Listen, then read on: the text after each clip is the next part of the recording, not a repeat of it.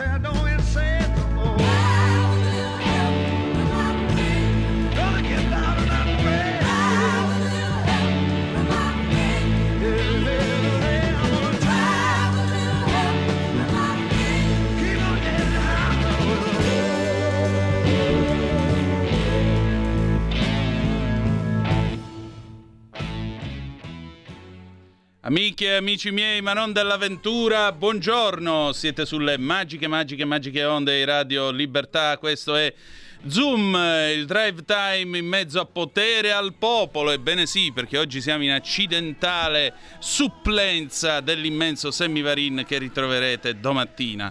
Ehm, cominciamo subito la nostra trasmissione, questa puntata straordinaria di oggi, giovedì 5 di ottobre dell'anno del Signore 2023, ricordandovi come sempre eh, di dare il sangue. In ospedale serve sempre, salverete vite umane, chi salva una vita umana salva il mondo intero. Secondo appello Andate su radiolibertà.net, cliccate su Sostienici e poi abbonati, troverete tutte le modalità per sentire questa radio un po' più vostra, dai semplici 8 euro mensili della Hall of Fame fino ai 40 euro mensili a livello creator che vi permetteranno di essere coautori e co-conduttori di almeno una puntata del vostro show preferito con il vostro conduttore preferito. Banda alle ciance, io voglio salutare e ringraziare in plancia comando il nostro Federico Borsari alias il Meneghino Volante, buon lavoro anche a te, poi nel corso della trasmissione ci sarà il cambio di consegne con il condottiero Giulio Cesare Carnelli. 346 642 7756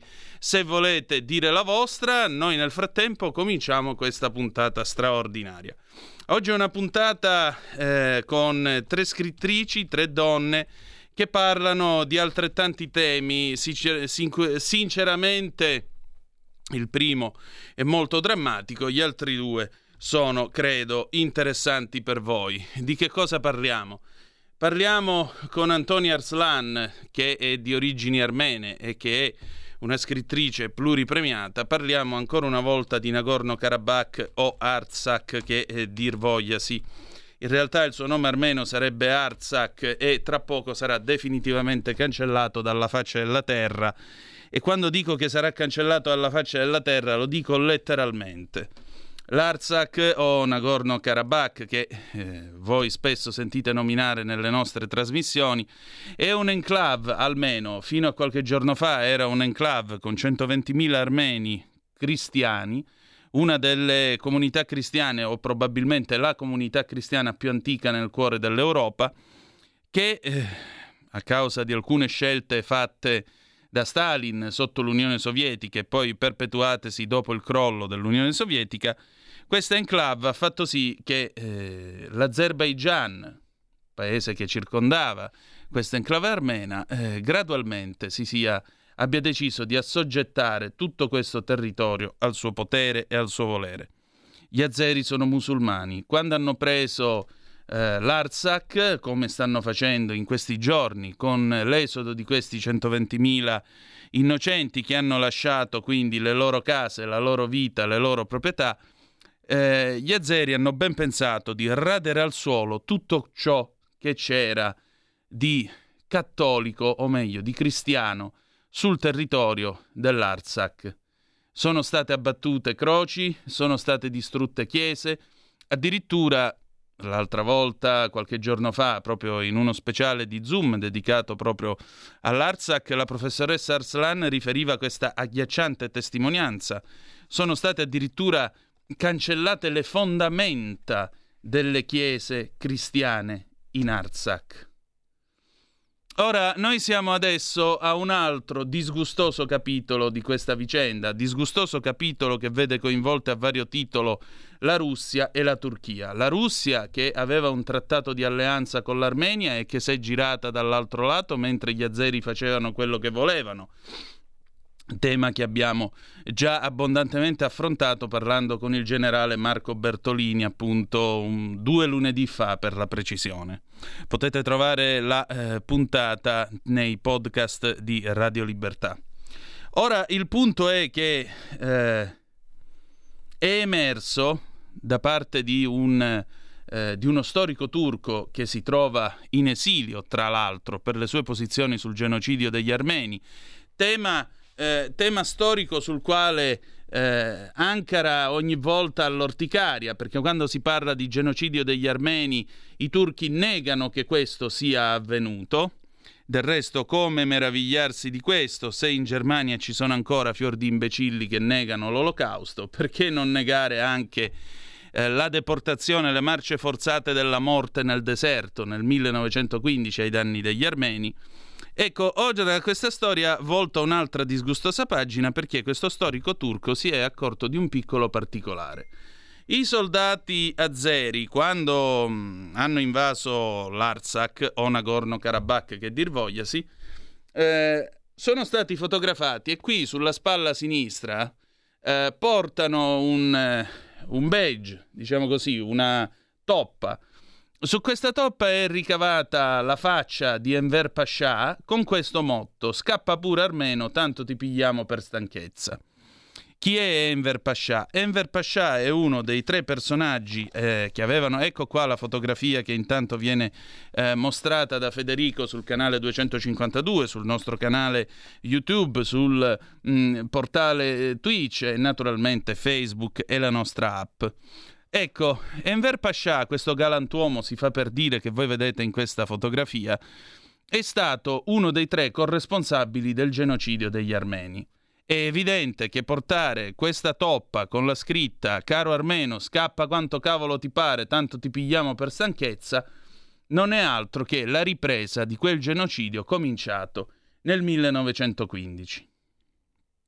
Il mondo cosiddetto civile fa finta di nulla. Noi finta di nulla non ne facciamo. Non ci faranno il monumento, non stiamo cercando il monumento, del resto siamo dei giornalisti, facciamo informazione. Per cui a maggior ragione è nostro dovere dare voce a uno dei popoli insieme con gli ebrei e i curdi, tra i più perseguitati della storia.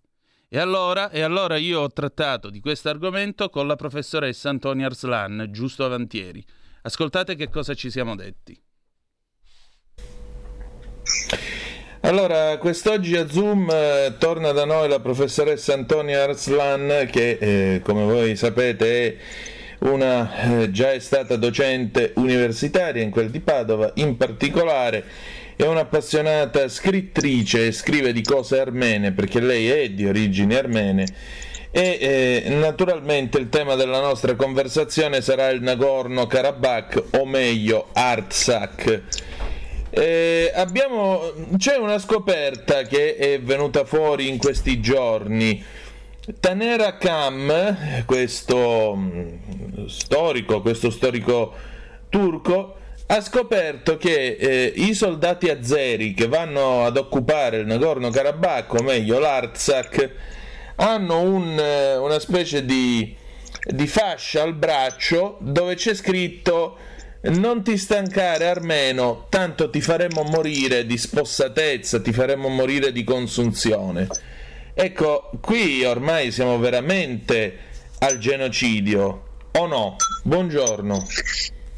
Buongiorno carissimo, buongiorno eh, eh, e grazie, del, e grazie di, di- avermi chiamato, perché sono cose che vanno dette. Certo che, eh, che il riferimento al, alla- al genocidio del 15 è palese, perché dentro di quella, di quella frase è riprodotto la- la- la- l'immagine di uno dei tre grandi artefici del genocidio armeno, Enver Pasha, ministro della guerra durante la prima guerra mondiale.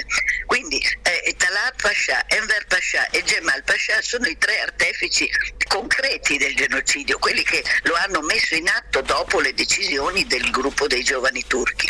Dunque rifarsi a lui, richiamarsi a lui è un- veramente un collegamento come Taner Akçam che lei, eh, che- che lei ah, citava prima, grande storico turco perseguitato in patria, adesso emigrato prima in Germania e poi negli Stati Uniti da anni, e, e ha, ha benissimo, ha benissimo eh, individuato eh, traducendo quella, quella scritta intorno.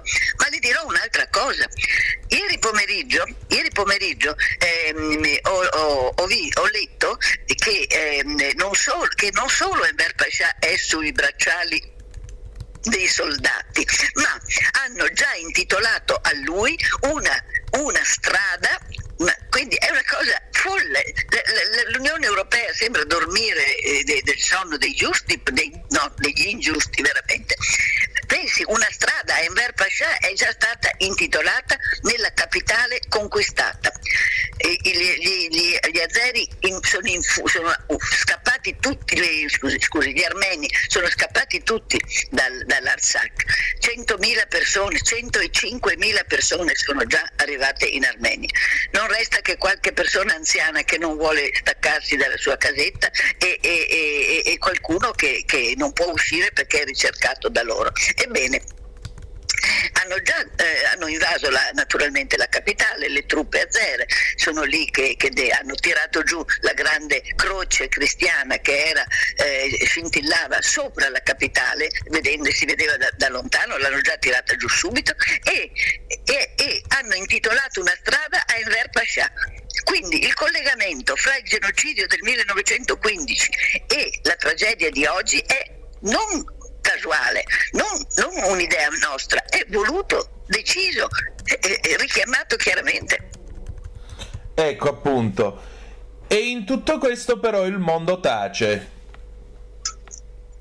Sì, il mondo, il mondo, eh, si guarda, guarda dall'altra parte, eh, come si dice, eh, con una, con una, con una ehm, francamente, ehm, non- non- io non faccio, no, naturalmente non solo, francamente scandali- scandalizza, ma neanche tanto, perché questo silenzio è quello che ha sempre circondato questi disgraziati di armeni.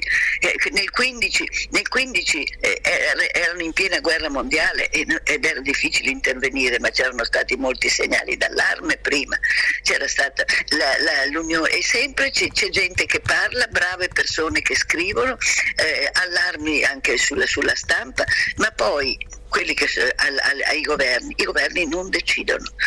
Oggi con la scusa del gas, ma eh, come ha detto giustamente un economista, mi sfugge il nome in questo momento ieri, non, noi compriamo questo gas e loro lo vendono, lo devono pur vendere a qualcuno. Non è facile ai prezzi che poi impongono.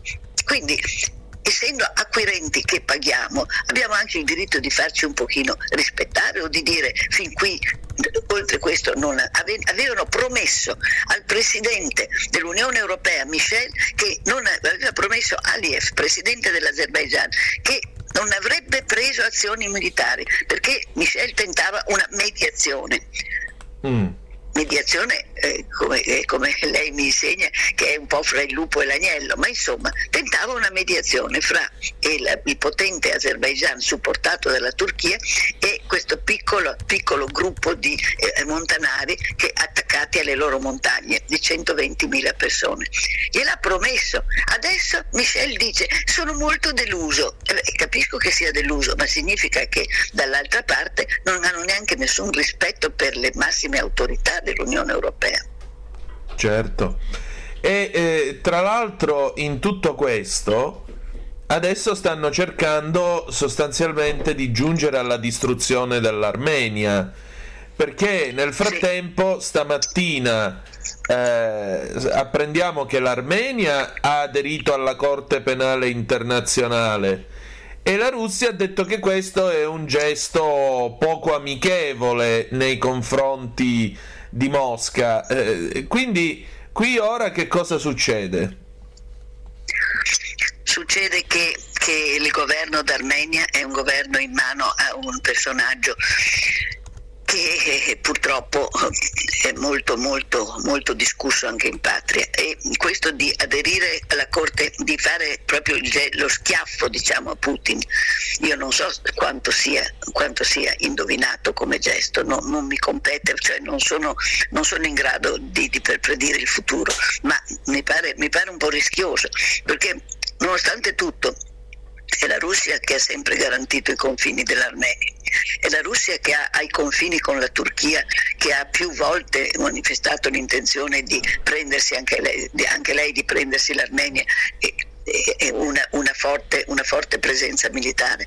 Quindi, quindi purtroppo, purtroppo i soldati russi sono lì, hanno due grandi basi fra l'altro.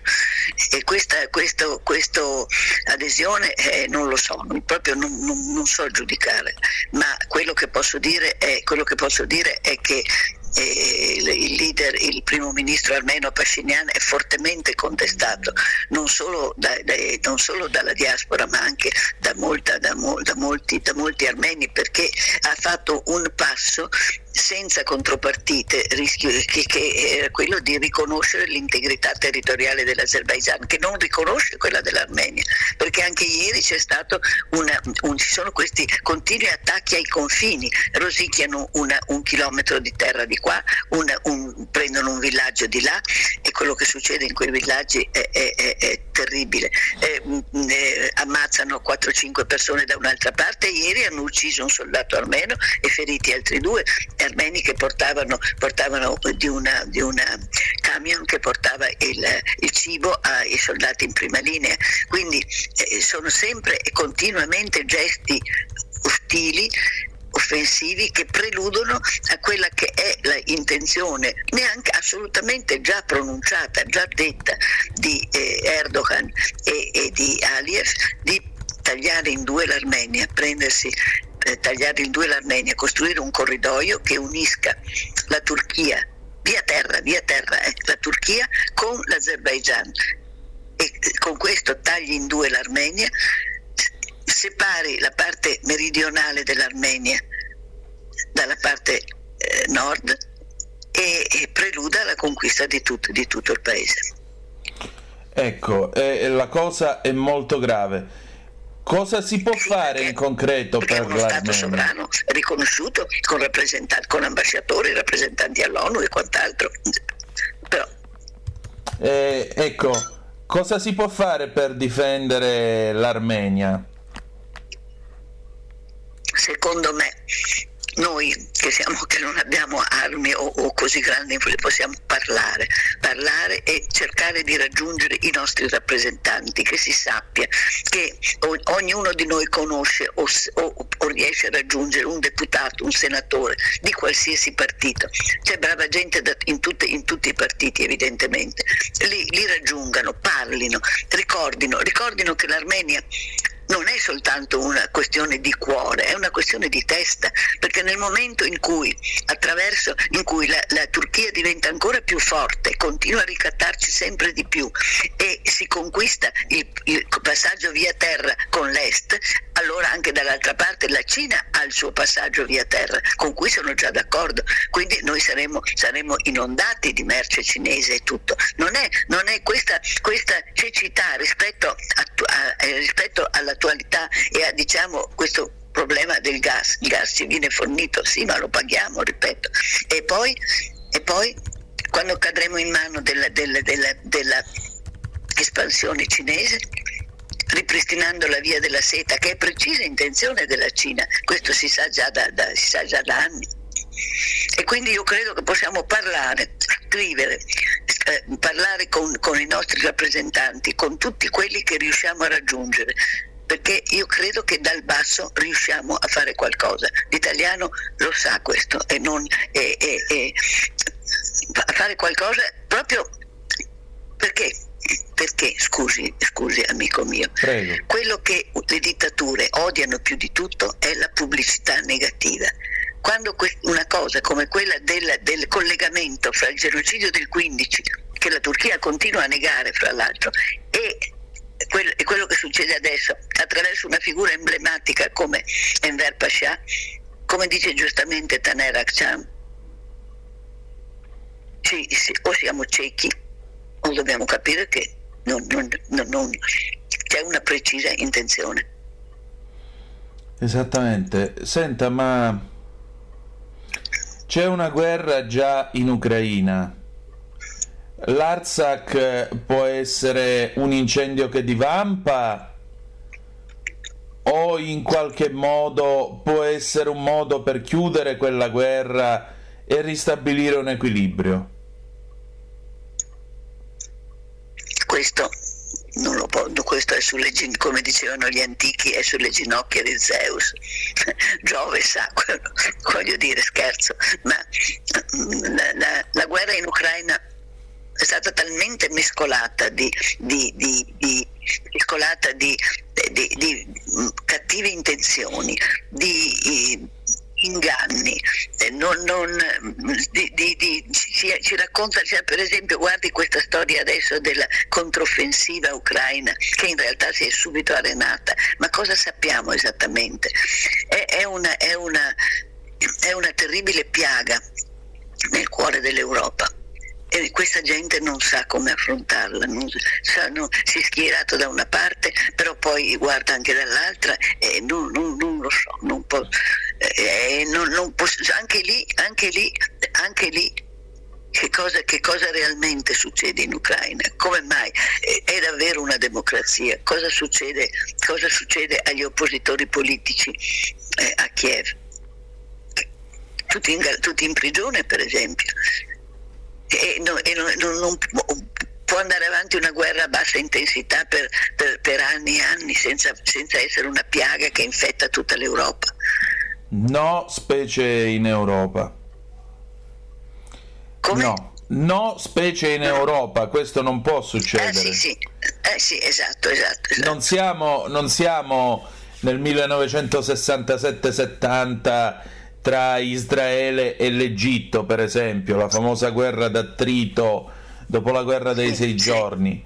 Perché il rischio appunto è che diventiamo una specie di nuovo Medio Oriente, perché da qui nasceranno terrorismo, attentati e così via. È ovvio, è certo. È certo, una, una- un'aggressione, l'aggressione della Russia all'Ucraina non può venire risolta continuando a fornire armi all'Ucraina, secondo, secondo la mia modesta opinione, Eh, ma, ma con un potente sforzo diplomatico di cui non si vedono le tracce. Non ci sono più grandi diplomatici. Beh, non ci sono più nemmeno grandi leader eh, se guardiamo attorno a noi. è verissimo. Il presidente degli Penso Stati Uniti è un da una signore. gentile signora che spaventata è rimasta in piedi mentre Erdogan stava seduto bello bello bello bello tranquillo sulla sua poltrona Sì, appunto, ma, ma anche il presidente degli Stati Uniti attuale, un personaggio che non ha... Gesù. Per carità, io pensavo che peggio di Carter non si potesse fare. Poi è venuto Obama. Poi dopo Obama ho detto peggio di Obama non si può fare. E invece è venuto Biden. Al prossimo giro non so chi ci tocca. È, è- è vero, è vero, lei conosce il vecchio proverbio veneto, Quale? potente, eh, realistico, sotto la merda c'è sempre merda. Ecco, e temo che purtroppo sia il riassunto della nostra conversazione di oggi. Non è molto fine, ma è così. Purtroppo. Speriamo che almeno serva da letame. Eh, perché ne nascano i fiori, però, come diceva De André. appunto perché ne nascano i fiori. Cioè, cioè, eh, in questo momento qui negli Stati Uniti dove io sono mo- adesso eh, Biden è ridicolizzato da tutti eh, fa, de- fa delle, figure, delle figure incredibili si, si comincia a parlare e, e poi, poi svaria poi dice, poi dice beh adesso sono stanco se andassimo tutti a letto cose così. E, e, questo non è Veramente. che poi venga sui, venga sui giornali italiani, eh, ma è una, è una, è una, una barzelletta risibile. È che chi, chi lo sostituisce, punto di domanda? Eh, questo non lo so, so soltanto che ormai siamo all'imbarazzo. E, e mi sembra che l'Occidente di oggi faccia impallidire quello del 1938, quello che ha dato mano libera a Hitler. Questa è veramente il paragone, grazie caro, grazie caro amico, è veramente il paragone che, eh, che si impone. Sembra, sembra proprio il momento della, della confusione dei leader europei di fronte a Hitler. E, e questa idea paradossalmente stupida, cediamo, cediamo, cediamo che lo teniamo buono. Non tieni buono uno che vuole, vuole il potere in quel modo. Infatti, No. quello che è successo si è visto. E temo che in La- questo l'aria secolo si ripeterà. che circola è purtroppo evidente. Sì. Io ho paura che questo si possa ripetere in questo secolo. Sì, anch'io. Ecco, il problema è che lei, lei ha visto già la prima volta come che è andata. Ci manca solo la replica. Appunto. Professoressa, senta, eh, mi dia almeno un motivo per avere, per coltivare un po' di speranza. Ah, questo bisogna sempre averla. Allora le dirò che, i- che i 120.000 armeni che sono i 100.000 erotti, a 105.000 finora armeni che sono fuggiti dall'Arsak, sono, sono, sono adesso in Armenia. E siccome parlano la stessa lingua, siccome l'Armenia ha, eh, non è molto popolata, ha solo 2 milioni e mezzo di abitanti, e c'è un forte movimento e questo sì, questo sì viene dal basso ed è, ed è- ed è una cosa consolante. Ci sono decine di associazioni, di gruppi, che- di gente anche che chiama me personalmente, ma in America qui eh, c'è, c'è un movimento, la, la- la minoranza armena è, è numerosa, c'è un movimento veramente imponente. Mandano, cominciano a mandare soccorsi, si stanno organizzando, mandano gente che costruisce piccole case perché sta avvicinandosi l'inverno e l'inverno sul Caucaso va a 20 sotto zero. E io vedo veramente questo come una- un segno, un segno positivo e comunque al di là di tutto, di tutta questa, eh, di questa, di tutta questa melma che ci circonda, che, che però però ecco da- da- dal cuore di, di un- di un sacco di gente che sapeva, che non sapeva, che viene informata adesso, che, che prevedeva, che non prevedeva, comunque esce un fiume di, di- di- di- di- buona volontà e questo è, questo è quello che come esseri umani ci salva. Ed è questo quello in cui speriamo. Grazie, Certo, grazie tanto. grazie a lei, grazie mille. Ehi tu, non trovi più il segnale di Radio Libertà sulla tua radio DAB? Non disperarti, risintonizza. Sì, ma come? È facile, tasto menu, poi scegli il tasto corrispondente alla ricerca automatica dei canali, attendi qualche minuto e tutte le stazioni DAB della tua zona saranno disponibili. Stai ascoltando Radio Libertà. la tua voce libera, senza filtri né censura. La tua radio. Stai ascoltando Radio Libertà. La tua voce libera, senza filtri né censure. La tua radio.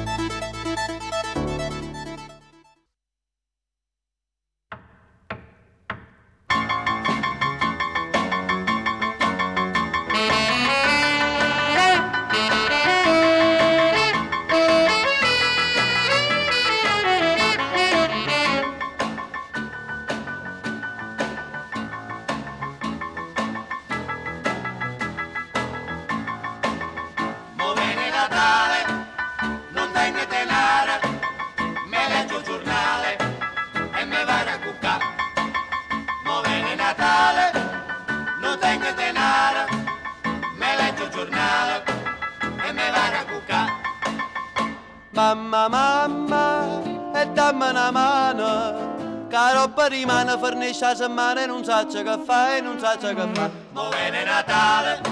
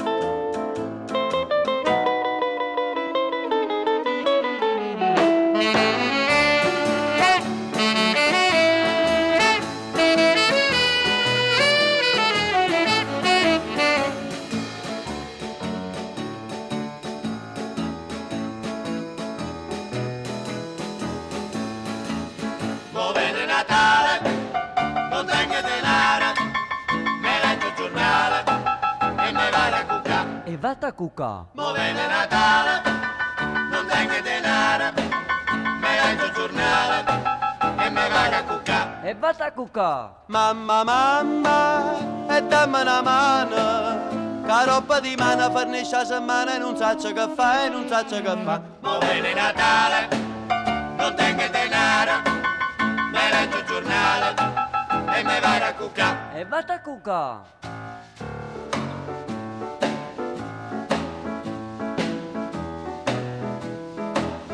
E vata a cucca.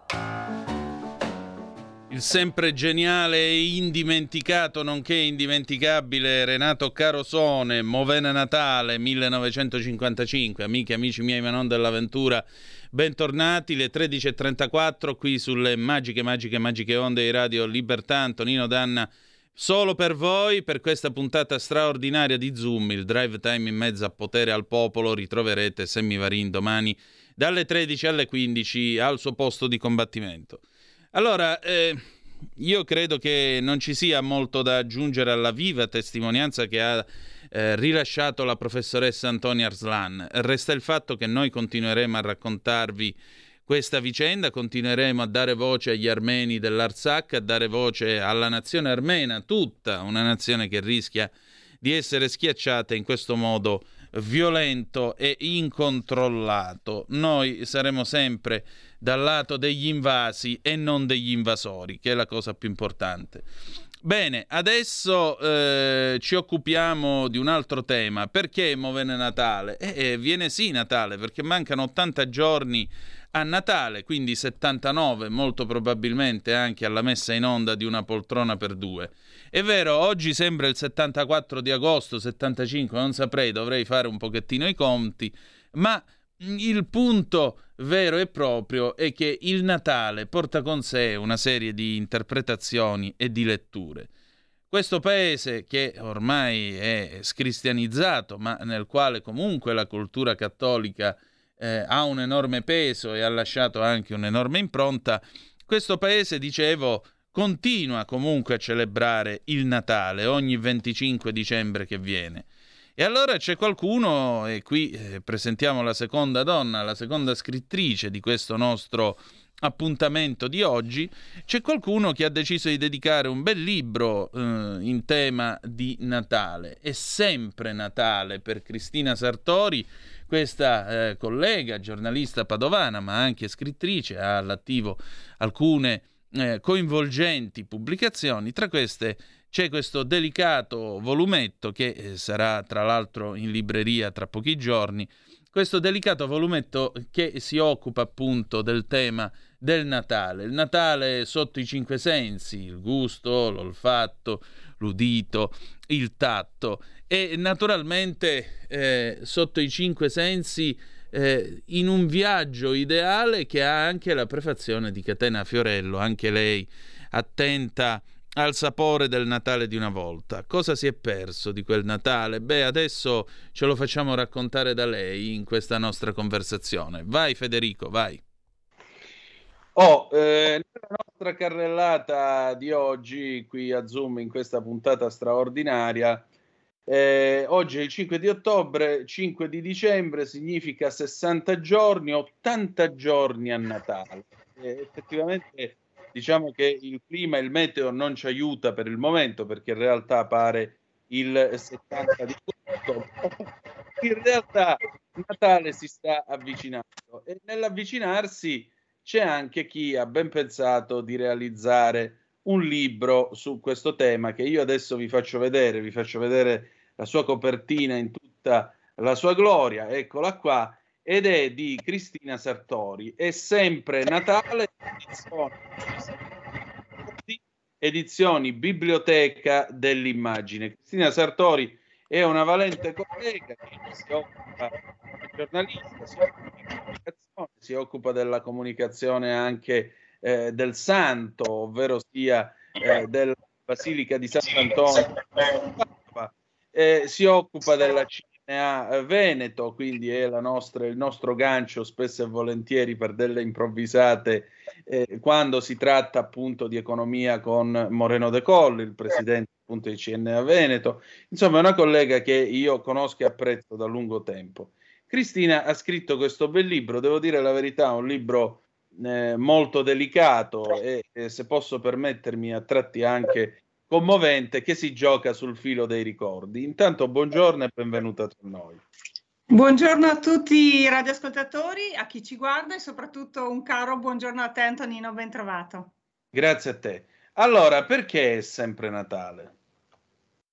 Perché Natale viene una volta l'anno Mm. Però credo sia una delle pochissime feste comandate che richiede una lunghissima attesa, non solo dal punto di vista religioso, chiaramente parliamo dell'avvento, ma proprio lo si aspetta. Si comincia già a settembre, anche se come hai ben detto tu, il tempo non ci aiuta. Si inizia a settembre ad aspettare il Natale ed è un cammino che però, come tutte le cose che hanno una lunga attesa, poi si esaurisce in un giorno e bisogna attendere un altro anno per ricominciare a pensare nel mood natalizio.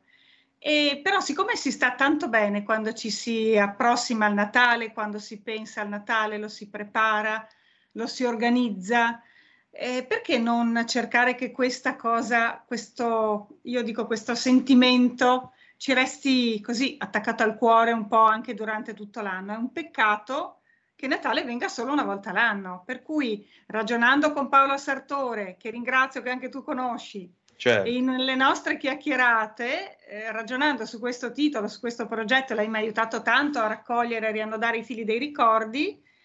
Pensavamo al titolo, a un qualcosa che non fosse solo appunto limitato ad un, ad un giorno di calendario, ad un brevissimo momento dell'anno, ma è venuto questo titolo, è sempre Natale, perché vorremmo che tutti i lettori o chi leggerà questo libro eh, si senta tutto l'anno, possa sentirsi come se aspettasse il Natale.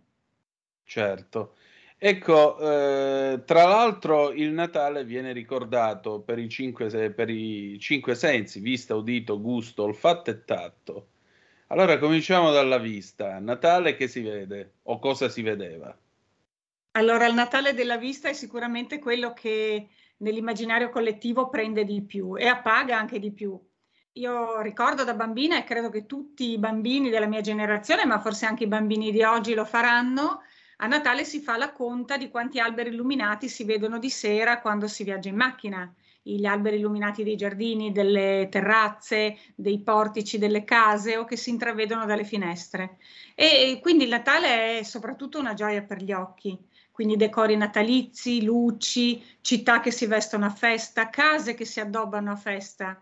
E da qui scendendo decori di Natale sempre più particolari o alla moda, però ovviamente il rito era andare a ritrovare i decori di un tempo, quando dopo un anno andavi in soffitta o in cantina a recuperare lo scatolone di cartone ingiallito, logoro, con dentro questi addobbi che di solito erano pregiati di vetro soffiato, che riposavano tutto un anno fino a poi a tornare a, a salutarti un po' prima di Natale, a volte in quella carta di giornale che poi è giallina e logora, ma che sarà che noi siamo di, di lavoro, di mestiere, buttare l'occhio su a, di quando è questo giornale, qual è questa notizia, magari di 20-30 anni prima, e quindi i decori di Natale soprattutto giocano un ruolo importante. Poi lì però ovviamente ci sono anche i giocattoli, tutto quello che del Natale si vedeva, quindi ho fatto anche una carrellata a Padova e la zona appunto del Monselicense, che è una cittadina appena fuori Padova, eh, è stata per tantissimi anni il distretto del giocattolo a livello nazionale non solo, con le bambole Furga, le bambole Sebino, F Bambole Franca, il Cicciabello che ancora viene venduto e quindi abbiamo fatto una carrellata sui giocattoli di un tempo e qui eh, sono andata a recuperare qualche bella foto al Museo del Giocattolo Onlus che ha sede appena fuori Padova alla Fondazione Opera Immacolata Concezione che mi hanno concesso l'utilizzo di alcune foto dei loro giocattoli, dei bimbi di un tempo custoditi anco, ancora con tanta cura in questo museo.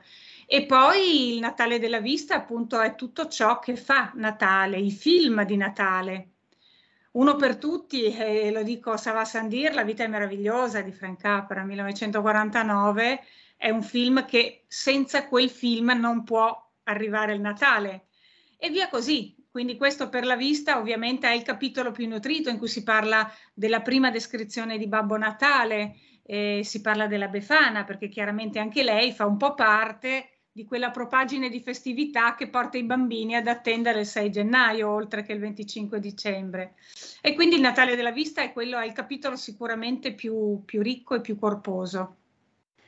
E nel mentre pensavo a una cosa, pensavo a una parte di Così parlò Bella Vista, nella quale insomma uno dei comprimari di questo dialogo con il professor Bellavista se ne esce dicendo ecco Luigino dovrebbe essere il bibliotecario racconta questo padre che era appassionato presepista e, be- e dice lui il bello è che eh, tu pensi mo viene Natale e facciamo il presepe e mi pare che eh, tutto questo si muova in fondo su un asse ideale tra Padova, Napoli e se vogliamo anche Catania, perché la prefazione di questo libro è di Catena Fiorello. Sì, Catena è stata veramente deliziosa regalarmi qualche riga del suo sentire ed è stato bello trovare poi un'affinità nei Natali che, come hai ben detto tu, accomunano un po' tutti i bambini che siamo stati, ma anche i bambini di oggi, al di là della, della posizione geografica e delle usanze che chiaramente cambiano di paese in paese.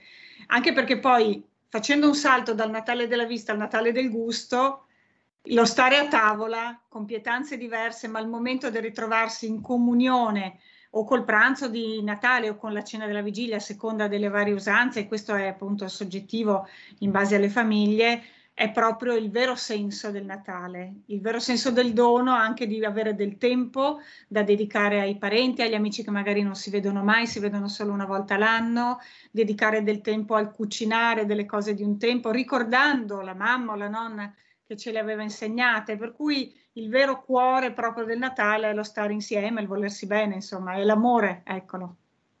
A proposito di questo, allora cito qua perché ce l'ho qui, così parlò Bella Vista. Uh, la suddivisione in presepisti ed alberisti è tanto importante che secondo me dovrebbe comparire sui documenti di identità come sesso e gruppo sanguigno. E già, perché altrimenti un povero Dio rischierebbe di scoprire solo a matrimonio avvenuto di essersi unito con un cristiano di tendenze natalizie diverse. Adesso sembra che io esageri eppure così. L'alberista si serve per vivere di una scala di valori completamente diversa da quella pre- del presepista. Il primo tiene in gran, form- in gran conto la forma, il denaro e il potere. Il secondo invece pone ai primi posti l'amore e la poesia. Mi pare di capire che tu sia, alberi- eh, sia presepista. No, io sono alberista, però non condivido il discorso di legarlo al potere, perché anzi, semmai, eh, e trovo che entrambe le manifestazioni, ed è bellissima la distinzione tra alberisti e presepisti, vadano a scavare nella cura di conservare gli oggetti di un tempo, che sicuramente non hanno valore venale, cioè hanno un valore però indescrivibile per chi li ha custoditi, perché sia le statuine del vecchio presepe che la vecchia pallina magari un po' scolorita o sbeccata in un angolo hanno un valore inestimabile e le ritrovi sempre con grande gioia. Quindi io sono alberista perché a casa mia c'è sempre stata l'idea di andare a comprare l'albero e mi piaceva avere questa creatura meravigliosa che, che spandeva il suo profumo di resina in casa in quei giorni eh, particolari dell'anno. Io stessa poi quando fu, fui un po' più grande, i miei genitori cominciavano ad invecchiare, andavo a comprarlo la vigilia di Natale in Prato della Valle, che è la piazza più grande che abbiamo a Padova, la seconda più grande in Europa.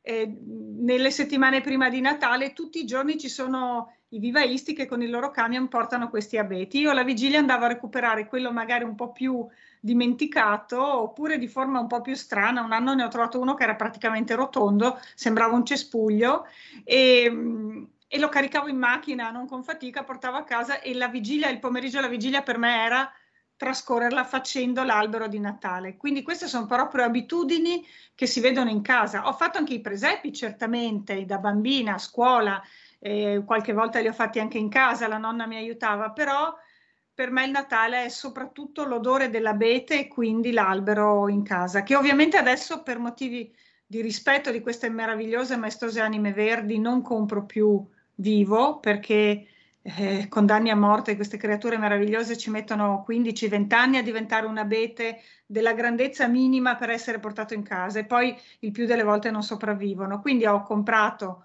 un abete finto che addobbo ovviamente in bella vista in terrazza che si veda da fuori, perché per me il Natale deve vedersi da fuori e in casa mi concedo qualche ramo, magari o del pino che ho in giardino o dei rami che trovi, per avere questo profumo che è, che è esso stesso la, la quintessenza del, del, Natale. Però, eh, torno a dire, eh, è un sentire eh, diverso nella manifestazione esteriore, ma uguale nell'accarezzare quelle piccole cose, come diceva Gozzano, quelle piccole cose di pessimo gusto, le piccole care vecchie cose di pessimo gusto, Beh, non mi perché il Natale va detto è anche un po' kitsch, un pochino kitsch, in questo senso credo che Gozzano intendesse, che hanno animato il nostro vissuto e che ci accompagnano di anno in anno, da un Natale all'altro.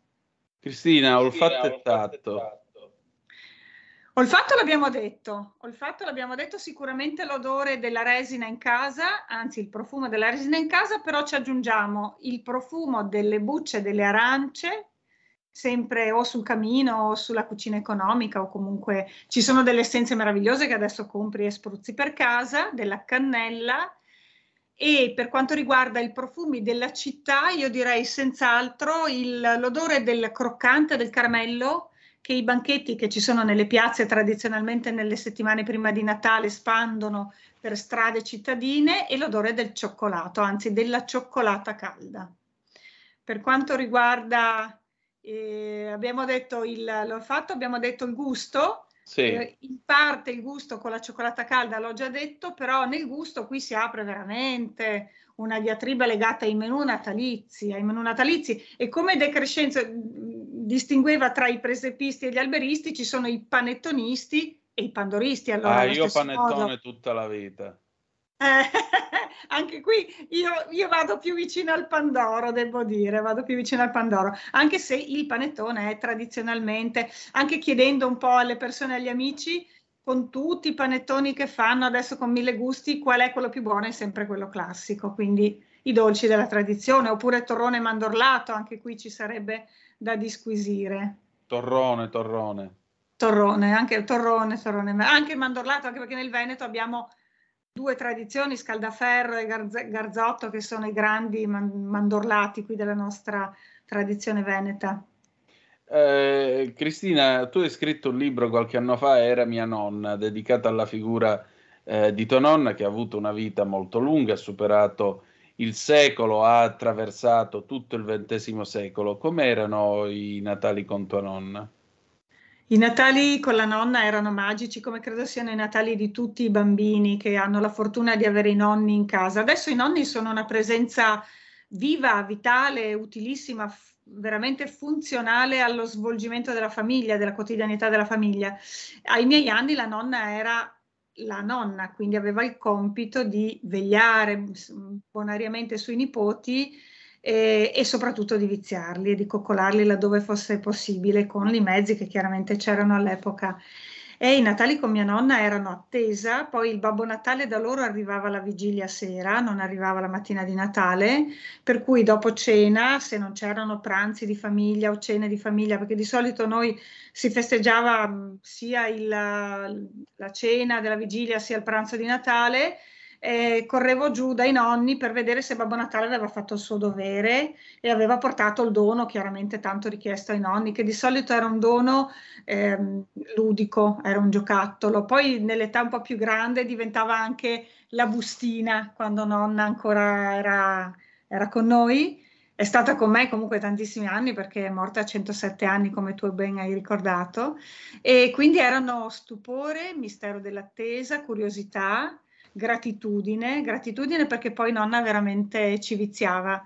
Ed era quel correre giù eh, la vigilia di Natale, vederla che faceva finta di niente, che andava in camera a vedere se Babbo Natale aveva lasciato il dono tanto desiderato, era frusciare di pacchi, era nascondimento e attesa su questa cucina illuminata a poco, in cui lei finalmente arrivava con, con le braccia piene di pacchi e pacchettini. Non era il valore di quello che c'era dentro, era proprio il valore dell'attesa di una cosa tanto desiderata, perché ai nostri tempi non si poteva avere tutto subito, si aveva una cosa, due cose, una due volte l'anno, quindi il compleanno, la nonna poi di solito i regali li faceva il compleanno li faceva a Natale e quindi quel dono era veramente tanto atteso, tanto atteso. La cosa più bella sarebbe poter ancora scendere in cucina e trovarla lì, ma purtroppo non è più possibile. Senti, ma ha ancora senso il Natale in questa società? Dal punto di vista religioso, senz'altro sì. Ehm, dal punto di vista etico, altrettanto. Mi permetto di pensare che ehm, l'etica dell'amore e dell'essere vicini alle persone che ci accompagnano nella quotidianità della vita, siano essi genitori, amici, parenti, colleghi di lavoro, conoscenti, eh, è un imperativo che dovrebbe accompagnarci tutto l'anno. Il Natale semplicemente ci fa ricordare l'importanza delle relazioni.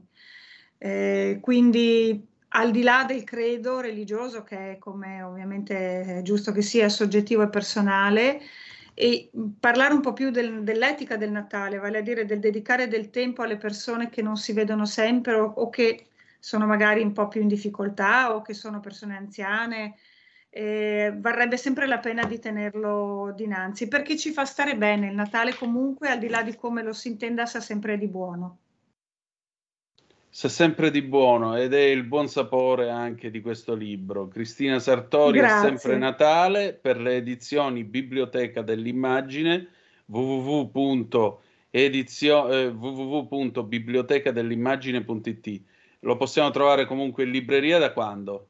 Allora, da questi giorni proprio è già in distribuzione, il 6 ottobre sarà la Fiera delle Parole di Padova, lo ricordo perché approfitto per ringraziare Bruna Coscia, che è l'organizzatrice di questa bellissima manifestazione che mi ha accolta e quindi chiaramente dai prossimi giorni, i primissimi giorni di ottobre in libreria fino a Natale e poi speriamo anche dopo. Grazie. Grazie Antonino, mi ha fatto piacere essere con voi. Le 13.55, siete sempre sulle magiche, magiche, magiche onde di Radio Libertà. Antonino Danna al microfono con voi per questo Zoom, il drive time in mezzo a Potere al Popolo. Oggi in eccezionale sostituzione di Sammy Varin che tornerà domattina. Allora, io voglio ringraziare la nostra Cristina Sartori per la sua cortesia, per aver voluto presentare il suo nuovo libro dedicato al Natale. Festa cristiana, ricordiamolo pure, in, eh, su questa radio, in questa trasmissione. E in particolare, insomma, l'invito è a recuperare gli odori, i sapori di quel Natale, di quei Natali.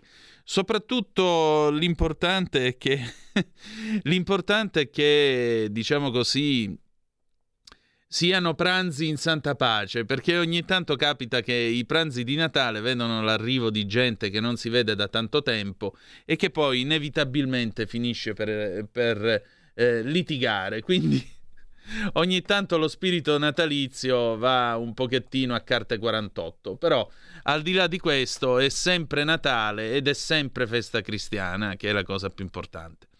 Or dunque andiamo a leggere un messaggio che è arrivato adesso al 346 642 7756 è il nostro Gianni da Genova che ci scrive ciao Gianni ben trovato Caro Antonino, un plauso all'intervista della Stella Luminosa, portavoce straordinaria delle istanze del popolo armeno, professoressa Antonia Arslan, come fatto meritoriamente recentemente e nel passato dal nostro piccolo grande mezzo di informazione che è Radio Libertà.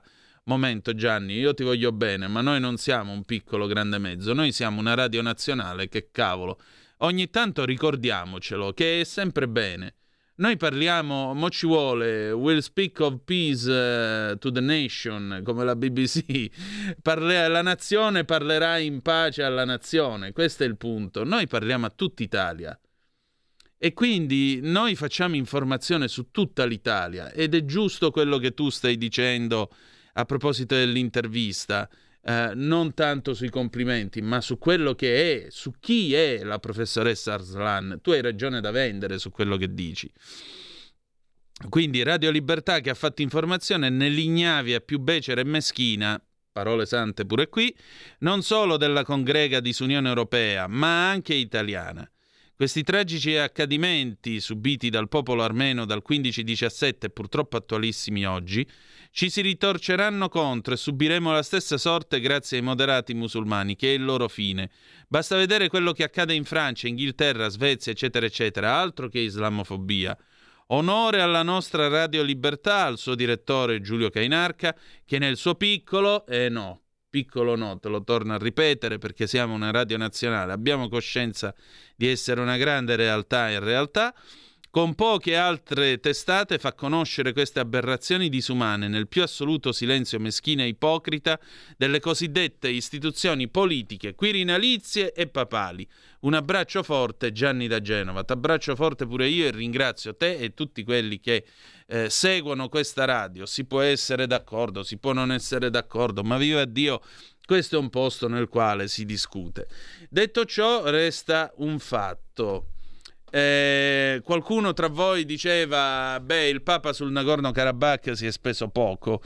E, è vero, è vero. Io ho qua Vatican News quattro giorni fa, Michele Raviart da Città del Vaticano. Sentite un po' qui. La tragedia umanitaria in corso in Nagorno-Karabakh, dove oltre 100.000 armeni sono stati costretti a fuggire in Armenia a causa della guerra, è al centro dei pensieri di Papa Francesco, dopo la preghiera dell'Angelus. Segue in questi giorni la drammatica situazione degli sfollati nel Nagorno-Karabakh, ha affermato il pontefice, rinnovando il suo appello al dialogo tra Azerbaigian e Armenia e auspicando che i colloqui tra le parti, col sostegno della comunità internazionale, favoriscano un accordo duraturo che ponga fine alla crisi umanitaria. Santità, questi arano le, so- le fondamenta delle chiese e lei mi viene a parlare di accordo diplomatico, magari qualche parola in più oltre che il pensiero in coda all'Angelus si poteva fare. Il Globetrotter Zuppi, visto che lei lo, lo sta mettendo in evidenza davanti a tutto l'orbe cattolico, l'uomo di Sant'Egidio, eh, che evidentemente sarà il prossimo Giovanni XXIV, l'uomo a cui lei sta tirando la volata, perché vi vorrei ricordare che il capo della migliore diplomazia al mondo, quella vaticana, c'è già, ed è il cardinale Pietro Parolin, che è il segretario di Stato. Ma voi avete visto il cardinale Pietro Parolin, segretario di Stato, andare per caso a mediare tra Russia e Ucraina? Avete visto per caso il cardinale Pietro Parolin, segretario di Stato di Sua Santità Francesco, andare a Pechino a dire due parole sulla guerra in Ucraina? No, c'è andato Zuppi. Allora, se c'è andato Zuppi, che tra parentesi è il presidente dei vescovi italiani, perché Zuppi non va anche a, a Yerevan e a Baku e vede di dire due parole su 120.000 poveri cristi a cui hanno tolto la casa, la fede, la storia e stanno letteralmente cancellando dalla faccia della terra il Nagorno-Karabakh. Qualcuno, c'è qualcuno ai piani alti che è in grado di agitare il pugno, fare le corna, gridare, dire qualcosa sul tema? Bella domanda. Gianni, grazie per il tuo messaggio. Pausa e poi torniamo, torniamo con un bel pezzo, visto che anche ore a me fa fame. Eh, sì, proprio alla paesana, mi faccio fame. Eh, Augusto Martelli, Il pranzo è servito, 1982. Stai ascoltando Radio Libertà. la tua voce libera, senza filtri né censura. La tua radio. Coming Soon Radio, quotidiano di informazione cinematografica. Officine Ubu presenta Foto di famiglia. Dal Giappone, l'incredibile storia vera di un ragazzo che sognava di diventare fotografo e delle persone che hanno ritrovato il sorriso grazie ai suoi scatti. Le foto sono il filo che ci lega al passato e che al tempo stesso ci dà la forza di accettare il presente. Foto di famiglia, dal 19 ottobre al cinema. The Creator. Dieci anni fa, l'intelligenza artificiale lanciò una testata nucleare su Los Angeles. Sergente Taylor, le AI stanno sviluppando una superarma. Recuperala o vinceranno. Dal regista di Rogue One. Hai localizzato l'arma? Sì, è una bambina. Vengono a prendere me. Dal 28 settembre, solo al cinema. 01 Distribution presenta Molte persone importanti ceneranno ai nostri tavoli. il nuovo film del premio Oscar Roman Polanski. Che cavolo vuol dire che non trovi la mia prenotazione? Fate sì che le bollicine dello champagne escano loro dal naso e dalle orecchie. The Palace, dal 28 settembre al cinema.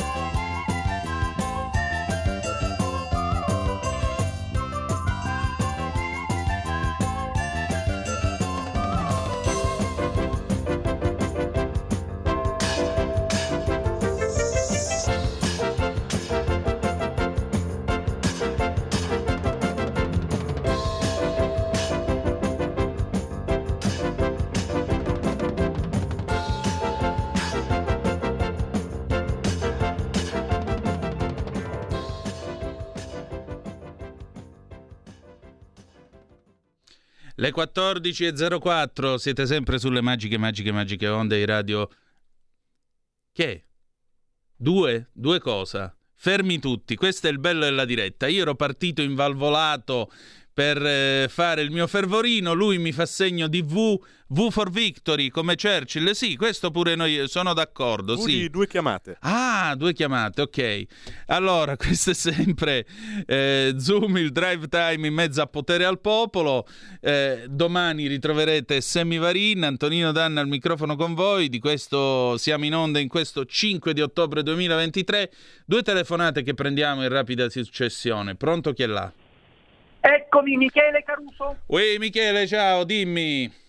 vi pregio di intervenire in questa special edition di Zoom, il drive time in mezzo ai fatti con te Antonino Danno sulla Talk Radio Radio Libertà. Dimmi Dunque, il punto di Michele Caruso, Mm. i migranti, l'allargamento dell'Unione Europea, la guerra in Ucraina e l'intelligenza artificiale. Giorgia Meloni è arrivata oggi a Granada per una due giorni organizzata dalla presidenza spagnola ricca di dossier. La Premier parteciperà ai lavori della comunità politica europea aperta a capi di Stato e di governo, anche extraeuropei, e venerdì al Consiglio europeo informale. A tenere banco nelle riunioni di 27 leader europei e nei bilaterali saranno le politiche legate all'immigrazione, soprattutto nella dimensione esterna. Il summit si tiene 24 ore dopo il via libera da parte degli ambasciatori UE al regolamento per la gestione della crisi da cui è sparito il riferimento alle ONG, organizzazioni non governative, voluto da Germania e non gradito all'Italia. Meloni, a pochi giorni dal vertice di Malta, sulla scia dell'intesa tra i nove paesi UE della sponda sud del Mediterraneo determinati a sbloccare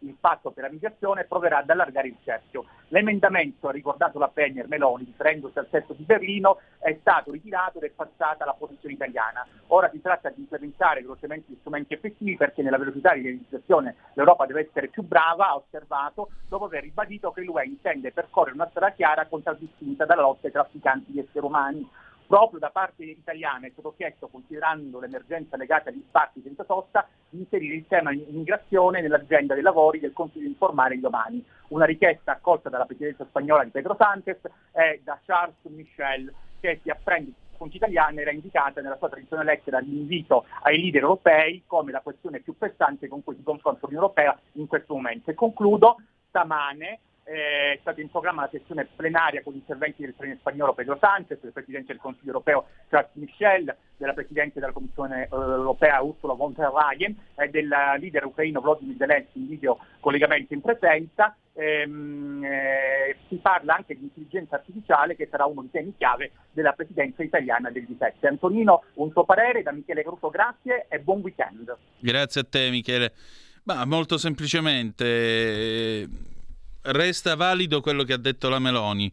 Non si fa solidarietà con eh, le nazioni degli altri.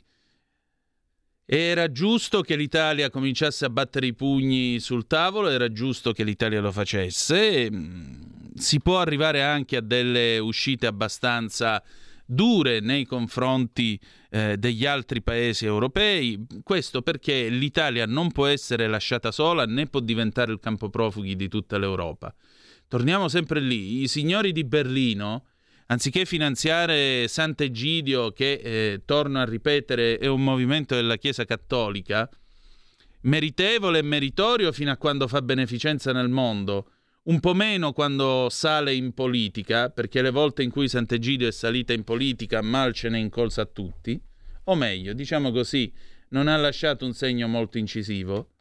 Allora, a maggior ragione, il governo tedesco, anziché finanziare le sue ONG e finanziare anche Sant'Egidio, potrebbe avere il buon gusto di imparare una piccola lezione. Il confine non è più sui Vosgi.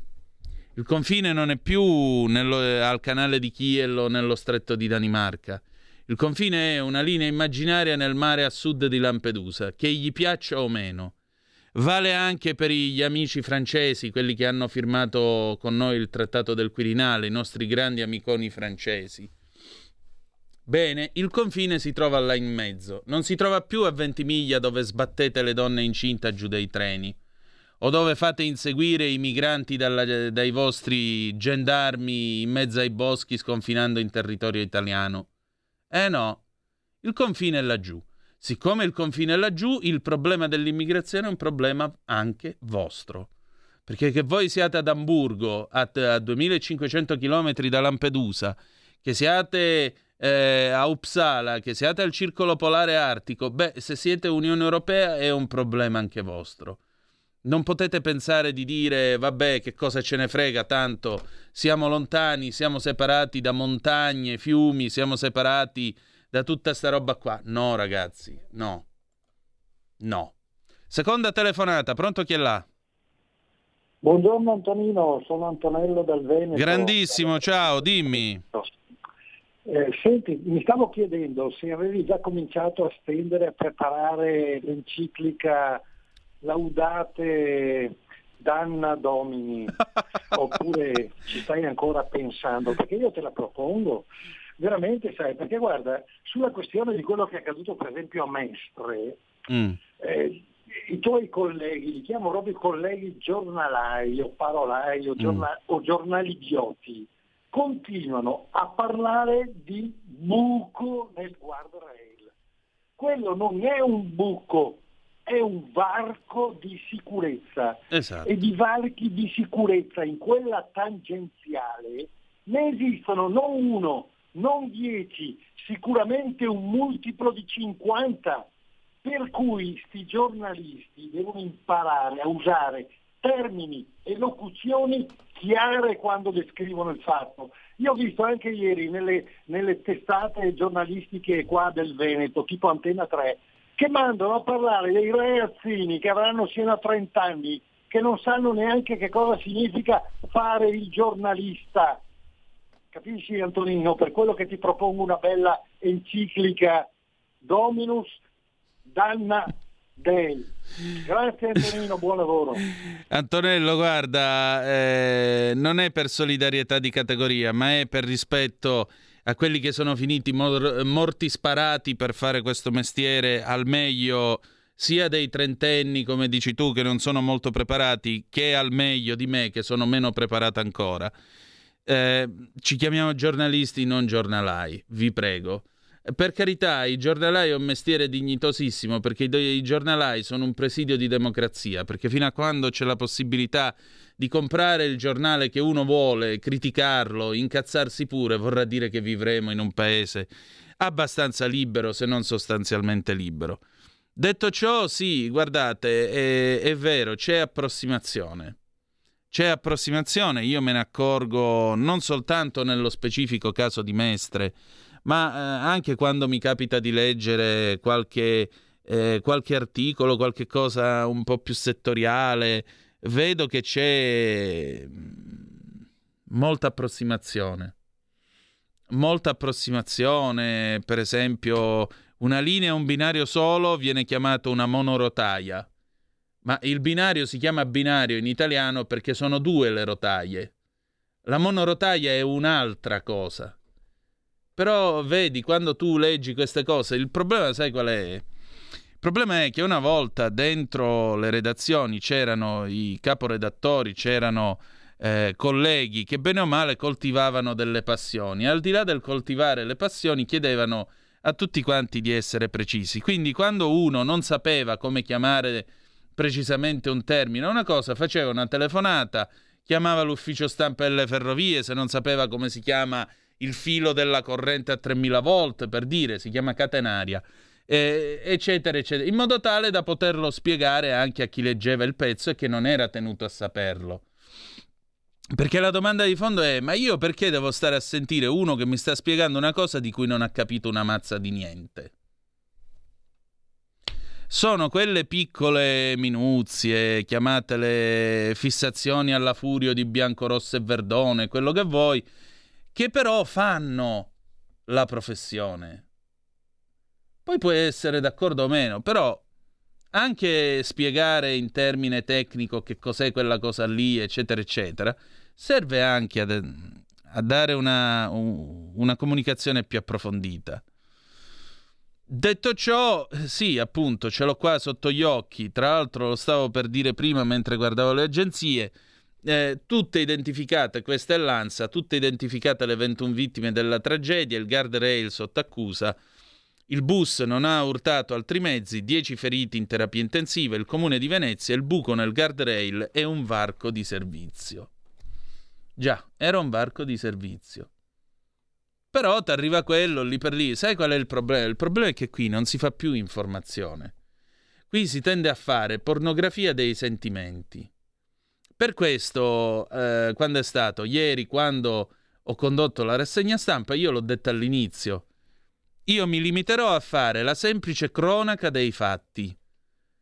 Perché non serve a niente che io vi, vi dia in pasto eh, la storia di Hans che con tutta la famiglia era venuto in Italia e con le sue fotografie felici, sorridenti a Venezia mentre danno da mangiare ai cocai, ai piccioni, eh, che bella l'Italia, i bambini poi l'urto, il volo giù dal, dal maledetto cavalcavia e i ragazzini si risvegliano nel, nel letto a, a Treviso. Ora, che cosa aggiunge questo al dramma che c'è stato? Niente.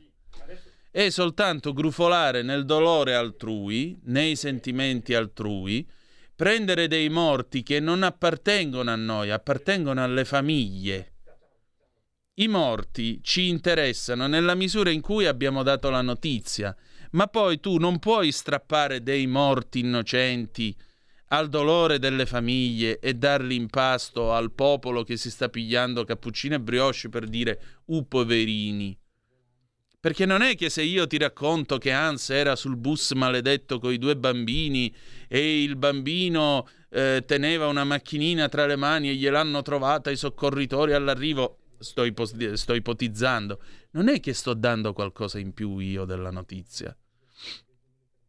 Se questo disastro fosse successo nel 1974, quando ancora non esistevano i TG, ce n'era uno solo perché con la lottizzazione dal 75 in poi, nel 76 nascono le varie testate giornalistiche della RAI. No, facciamo un esempio.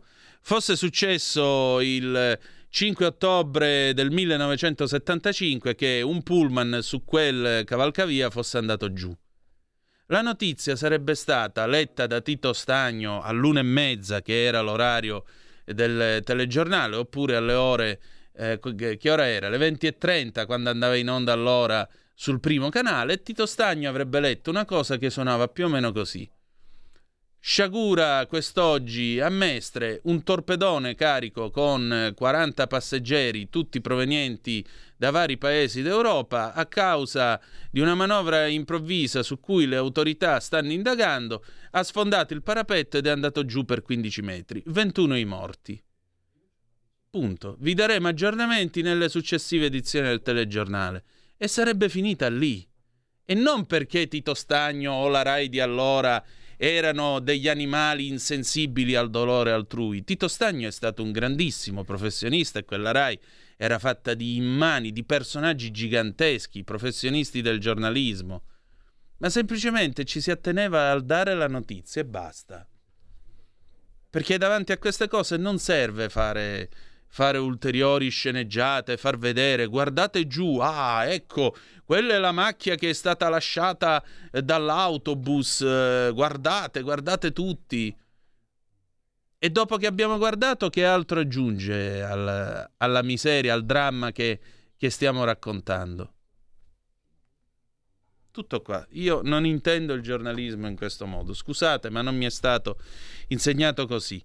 Ferdinando da Verona al 346 642 7756. Caro Tonino, mi fa piacere sentire qualche critica timida nei confronti del Papa. Beh, oddio, io nei confronti di questo Papa non ho critiche timide. Se ascolti aria fritta il martedì sera la pagina vaticana non mi pare che sia benevola nei confronti di Papa Francesco. Nel frattempo saluto perché si stanno avvicendando in plancia comando i nostri registri. Esce il Meneghino volante ed entra Giulio Cesare Carnelli, il nostro condottiero. Buongiorno e benvenuto. Comunque, Ferdinando da Verona, caro Tonino, mi fa piacere sentire qualche critica timida nei confronti del Papa, ma si dovrebbe osare di più. Si dovrebbero fare molte più trasmissioni con ospiti coraggiosi e liberi di criticare. Ma guarda, non c'è nemmeno bisogno dell'ospite coraggioso, basta che lo chiedi a me, tutte le risposte te le diamo, non è, non è assolutamente un problema. Il problema è che eh, questo pontificato, caro Ferdinando, questo pontificato era partito bene. Era partito bene perché c'era stata una riscoperta del concetto di dottrina sociale della Chiesa. Ecco, in questi giorni in cui io sento parlare di mm, salario minimo, tutte queste storie qua, mi viene a ridere. Mi viene a ridere perché eh, la dottrina sociale della Chiesa è più avanti di queste discussioni.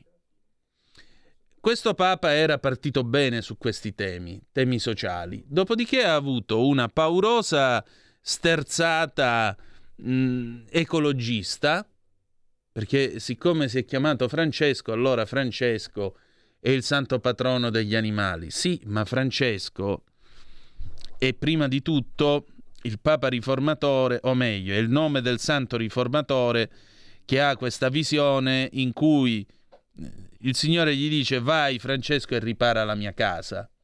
Ma ripara la mia casa come? Confermando nella fede, perché San Francesco ha testimoniato la fede cristiana. Valorizzando la povertà, non nel senso che povero è bello, quindi più morti di fame ci sono nel mondo e meglio è, ma nel senso umano, di una semplicità spirituale, di una fede più, anche forse più ingenua, ma genuina Invece qui questo papato ha avuto questa sterzata improvvisamente ecologista, tra l'altro l'esortazione apostolica del sinodo, anzi del casinodo dei vescovi che stanno facendo, perché una volta il sinodo dei vescovi era che cos'era? Era un incontro tra il Papa e i vescovi, era stato pensato dopo il concilio perché il Papa incontrasse i vescovi insieme discutesse con una platea quindi molto più allargata rispetto al concistoro che sono i cardinali, eh, discutesse con una platea molto più allargata i temi inerenti alla vita della Chiesa del momento. Il sinodo termina con un documento, documento che viene votato dai partecipanti e il Papa poi realizza un, eh, un'esortazione post-sinodale nel quale lui raccoglie le varie impressioni che ha ricevuto, le varie idee, discussioni che ci sono state e come tale dice la sua. Ma il sinodo non è un organo che decide nella Chiesa, non ha potere decisorio, è solo un organo consultivo. Ora, questo sinodo è diventato un casinodo dei vescovi perché? Perché hanno messo e le donne e questo e quest'altro e quell'altro ancora. Quindi non sono più soli vescovi, ma tanta altra gente. Allora non lo chiamare più sinodo, chiamalo assemblea mondiale, chiamalo cenacolo, chiamalo come vuoi, ma non è più il sinodo dei vescovi. Cosa sta succedendo in questo sinodo dei vescovi? Bergoglio dice non è questione di maggioranze o minoranze perché il sinodo non è un Parlamento. Certo, non è un Parlamento, non ha potere decisionale ma non può essere nemmeno uno sfogatoio, né può sostituirsi a quello che Bergoglio di fatto sta facendo. Cioè Bergoglio ha bypassato il, eh, l'idea del concilio, quindi fare una revisione, un tagliando alla Chiesa Cattolica come fu negli anni 60, eh, partendo dal principio di aggiornamento, cioè l'intuizione geniale di Giovanni XXIII che poi Paolo VI ha eh, completato, ha sviluppato, perché sì, è vero, Roncalli ebbe l'idea del concilio, ma quello che gli ha dato una forma è stato Montini. Il concilio disse bisogna aggiornare la Chiesa al XX secolo, ma mantenendola salda e fermissima in quello che crede e che annuncia. Se tu parti da questo, allora si può fare anche un Vaticano III.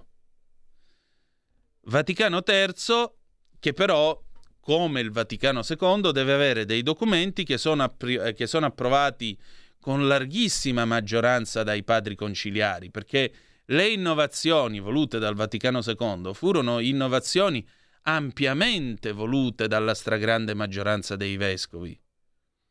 Tra l'altro fu il primo evento elettronico della storia perché i vescovi votavano con le schede perforate e i primi calcolatori, i primi computer registravano le votazioni anche di vescovi che nel corso del concilio festeggiarono i cento anni di vita. Pensate voi, gente nata nel 1860 che votava con la scheda perforata. Bergoglio no, Bergoglio ha bypassato l'idea di un concilio.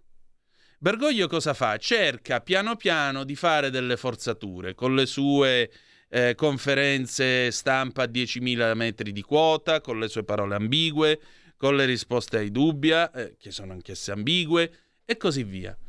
Ma questo non aiuta l'unità della Chiesa, perché questo crea solo dei rancori. Non è con l'imposizione che si risolvono i problemi non è imponendo alla Chiesa un sinodo per discutere del volto amazzonico della Chiesa, ma quale volto amazzonico della Chiesa? La Chiesa è il volto di Cristo, non quello amazzonico. La Pachamama, un idolo pagano portato in processione nei, nei giardini vaticani. Ora qualcuno dirà, eh, gli vuoi insegnare a fare il Papa? No. No. Ma visto che questo è il Papa della parresia, del parlar chiaro, io come fedele mi ci trovo male in questa chiesa perché vedo un grande, un grande disorientamento, troppo disorientamento. E una chiesa disorientata non è una chiesa che può eh, validamente dare un contributo all'umanità. Qui si sta tendendo sempre più a diventare una sorta di grande onlus buonista che ogni tanto si ricorda, ah sì, però c'è Dio.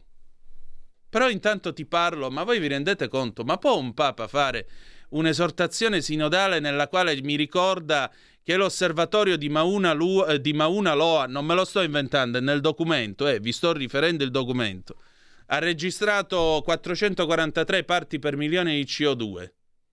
Vorrei capire io questo quante anime salva una cosa del genere. O se mi chiarisce dubbi sulle realtà ultime dell'uomo, sul senso della vita e così via. Se la Chiesa rinuncia a essere l'autorità morale che è stata per tutti questi secoli, che siate credenti o meno, ma la Chiesa è un'autorità morale. Se la Chiesa rinuncia all'essere autorità morale, al di là del suo insegnamento, del suo annuncio del Vangelo, quello che volete voi, la Chiesa è finita, perché diventa né più né meno che una grande onlus. Allora viene in taglio la profezia di Ratzinger che fece nel 70 alla radio tedesca.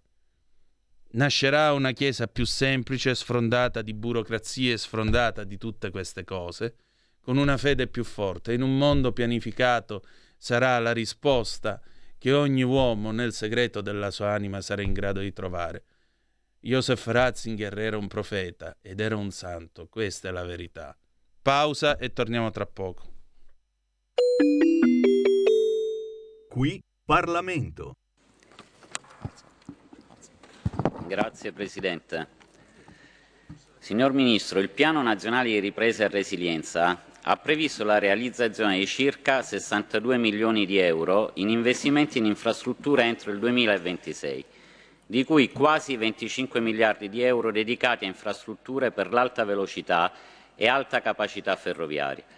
Gli investimenti in infrastrutture rappresentano anche un'opportunità di grande rilievo per il rilancio dell'intero Mezzogiorno, dove si concentrano circa 34,7 miliardi di euro su un totale di 62 miliardi contenuti all'interno delle missioni del PNRR. La missione 3, dal titolo Infrastrutture per una mobilità sostenibile del PNRR, indica l'obiettivo di rafforzare ed estendere l'alta velocità ferroviaria nazionale e in particolare di potenziare l'alta velocità al sud attraverso vari interventi, tra i quali è prevista la conclusione della direttrice Napoli-Bari. Il progetto prevede il potenziamento e la velocizzazione dell'itinerario Napoli-Bari che consentirà di integrare l'infrastruttura ferroviaria del sud del Paese con il Core Corridor Scandinavia-Mediterraneo. Onorevole, concluda. L'obiettivo principale è la velocizzazione del collegamento attuale, il miglioramento dell'accessibilità al servizio nelle aree attraversate, sia per servizi nazionali di lunga percorrenza, sia per il servizio regionale e delle merci. Tale tracciato rappresenta un elemento fondamentale per il turismo e lo sviluppo economico delle comunità interessate e per i tanti pendolari. Le chiedo quindi se intenda fornire maggiori dettagli relativi all'utilizzo del servizio ferroviario sulla tratta in questione da parte degli utenti, nonché ulteriori informazioni circa lo stato di avanzamento dell'opera Onorevole, citata in deve premessa. concludere. Un minuto oltre il suo tempo, avrai due minuti in replica. Grazie. Qui Parlamento. Pronto? Avvocato, Mi dica. c'è bisogno di lei. Sono l'avvocato Celeste Collovati. Con me parlerete di pensioni e di diritto del lavoro e tutte le problematiche inerenti al lavoro. Ciao a tutti, sono Massimo Leonardi, avvocato e dottore commercialista. Con me parleremo di diritto tributario, diritto societario e danni da mala sanità. Sono l'avvocato Giorgia Colombo. Con me parlerete di immobili, condominio e diritto dell'arte. Vi aspettiamo! Vi aspettiamo! Vi aspettiamo! L'avvocato risponde ogni giovedì dalle 17 alle 18. C'è bisogno di lei. Stai ascoltando Radio Libertà, la tua voce libera, senza filtri né censure, la tua radio. E adesso, signore e signori, le 14.30, ora per eh, continuare a fare buona letteratura e soprattutto buona cultura, ricordandoci il grande lascito della cultura eh, greco-romana in questo paese. Siete sempre sulle magiche, magiche, magiche onde di Radio Libertà. Questo è Zoom, il drive time in mezzo a potere al popolo. Antonino Danna in sostituzione per oggi di Semi Varin, lo ritroverete domani. Allora, mh, chiudiamo questa nostra puntata straordinaria con la terza scrittrice di quest'oggi. La terza scrittrice che ritroverete alle 18.05 con il suo Dante D è ormai un volto noto di questa radio, è Titti Preta, che vi ricordo insegna eh, antichità classiche, si chiama così adesso, eh, quello che erano greco e latino al liceo classico Michele Morelli di Vibo Valencia, in più è una dantista ed è una scrittrice. Bene, lei ha sta per pubblicare un libro dedicato naturalmente alle donne, in particolare le donne, questa carrellata di donne della cultura greco-romana, quindi tra il mito e eh, la storia, perché ci sono sia personaggi appunto figli eh, del mito che personaggi realmente vissuti e realmente esistiti, i quali, loro, le quali a loro volta queste donne isole, beh, possono avere molto da dire alle donne di oggi, alla loro dignità, ai problemi che affrontano ogni giorno. Non ci credete? State a vedere la conversazione che abbiamo avuto insieme. Commentatela al 346 642 7756. Dopo questa conversazione ci si saluta con Tony Renis, Quando, quando, quando del 1962 e noi ci ritroviamo alle 18.05 sempre qui sulle magiche, magiche, magiche onde di Radio Libertà con Zoom, il drive time in mezzo ai fatti. A più tardi. E allora, oggi in questa puntata speciale di Zoom che eh, teniamo appunto all'interno di Potere al Popolo tra le 13 e le 15 di questo giovedì 5 di ottobre, è tornata a trovarci la professoressa Titti Preta, che ringrazio e saluto perché lei la conoscete ormai tutti, il giovedì conduce da par suo il Giove Dante D alle 18.05 su Zoom perché lei è un'appassionata dantista e docente di lettere, ora si chiamano antichità classiche, mi, mi corregge Io, buongiorno a tutti, ciao Antonino, ciao a tutti i radioascoltatori de, della tua emittente. Sì, adesso avendo un'aula eh, precipua per noi finalmente e, e, avviando quella transumanza di ora in ora di, di, delle classi nell'aula del professore, la mia è l'aula di antichità classiche. Ecco, e in più, come abbiamo detto altre volte, è una scrittrice. Allora, noi siamo qui per l'ultima sua fatica letteraria, precisamente il volume si intitola Le donne sono isole, riflessioni sulle solitudini femminili in età classica. Esce per l'editore Meligrana e in particolare è una storia, diciamo così, è, un, è una storia che è una riflessione in realtà che parte dalle isole del Mediterraneo, le isole del Mediterraneo che nel mondo, diciamo così, del, dell'antichità, nel mondo classico, non erano propriamente luoghi di villeggiatura, ma erano, diciamo così, eh, delle isole dell'anima, forse per rubare le parole al Papa, delle periferie esistenziali in un certo senso. È vero, è vero, è proprio così. Ecco. È proprio così, isola come isolamento, come luogo della detenzione a volte, non solo eh, periferia eh, rispetto alle metropoli o rispetto all'ecumene, cioè al mondo abitato, anche in antitesi alla terraferma, mondi che sono antipodi, mondi che sono ritagliati dalla civiltà, dal mito alla storia, perché è una riflessione che eh, andava fatta perché ritengo che eh, questo senso di isolamento ci sia tutt'oggi e riguardi non solo le donne, donne, ma anche altre, eh, diciamo, eh, altri settori eh, della nostra società. Questo è riferito alle donne perché nel mondo antico, eh, ahimè, la donna è stato sempre un elemento eh, fragile, un anello debole.